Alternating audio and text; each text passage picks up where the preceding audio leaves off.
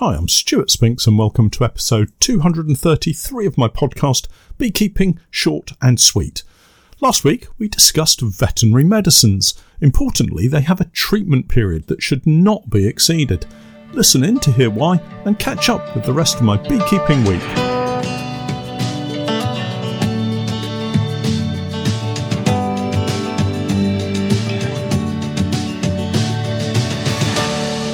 Beekeeping Short and Sweet, a beekeeping podcast for the inquisitive beekeeper with a short attention span.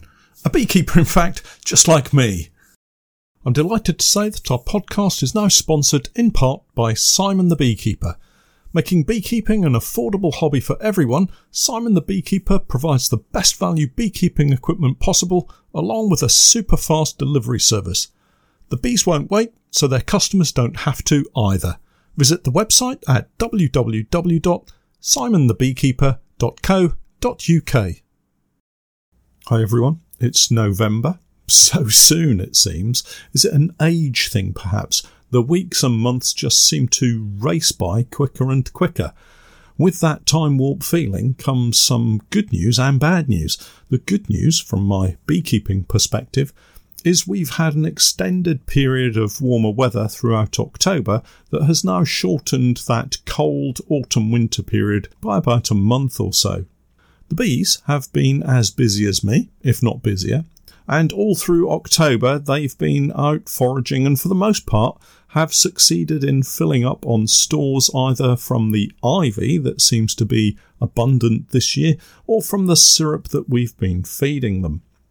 Each week of slightly warmer weather we have does help the smallest of our colonies that, to be honest, should possibly have been united with other colonies, but I just couldn't bring myself to nip out another expensive queen. The issue we've had, and this forms part of the bad news, is that the wasps and hornets continue to play a major role in hassling our colonies and have wiped out quite a number of our smaller nukes that we set up way back in early September.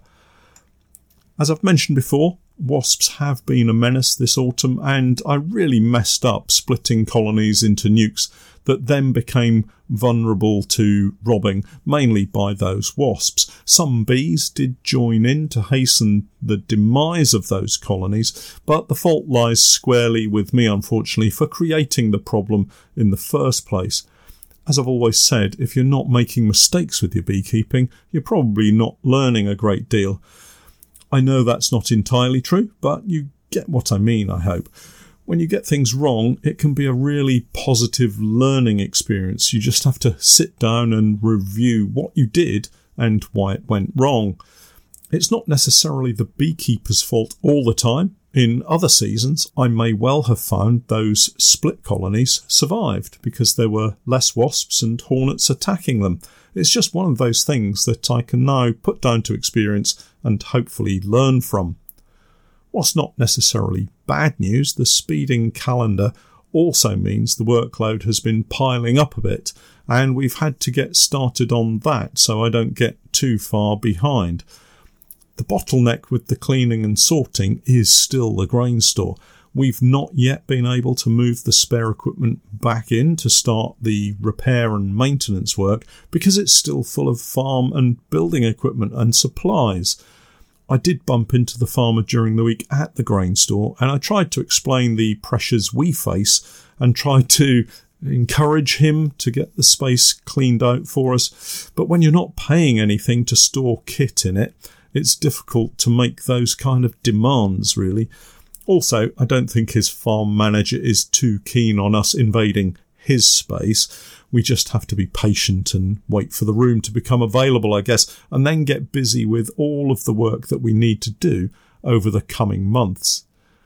We're currently in a period of somewhat yo yo weather. Last week saw some lovely sunshine, but it felt cooler than of late. But we've also had some pretty heavy downpours. Not really heavy showers, but longer periods of rain that have kept us inside and away from the bees the unsettled weather patterns are due to continue into next week, as it seems my prediction of cooler weather is set to be proven wrong with highs of 17 degrees Celsius forecast by those much more learned weather forecasters. What I really need are a few dry days so we can continue with the removal of all of the treatment strips that we put into our hives around eight weeks ago. This is a really important point for anyone just starting on their beekeeping journey. So let's just spend a minute or two discussing why you need to get into the hive and get those treatments out.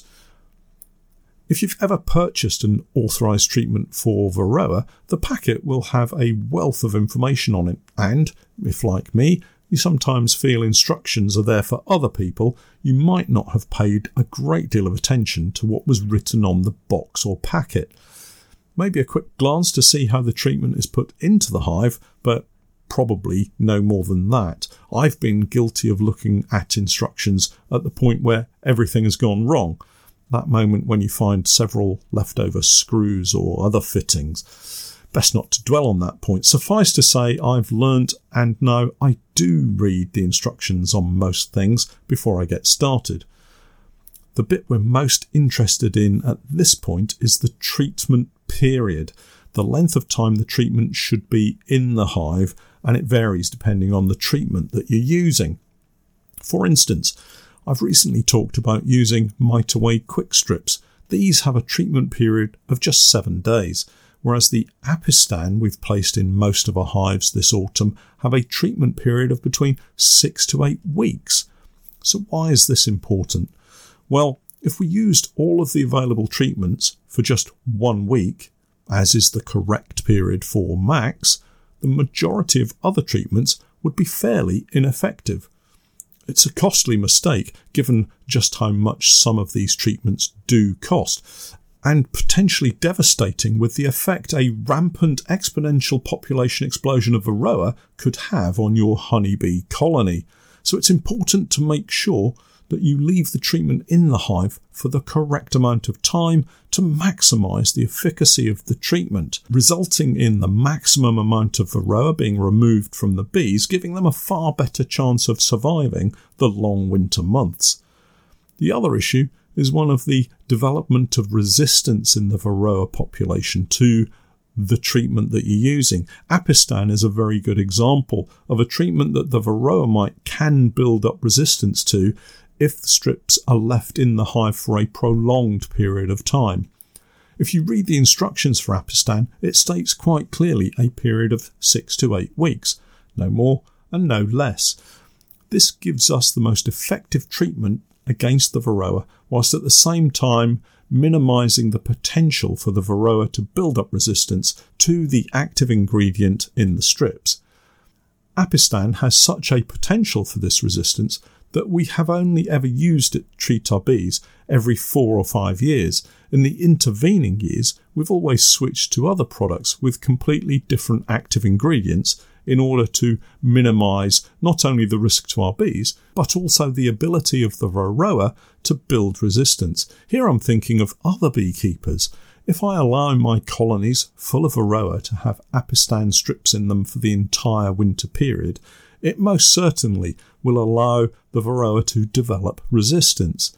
Fast forward to the end of next summer, and the treatment phase comes round again once more.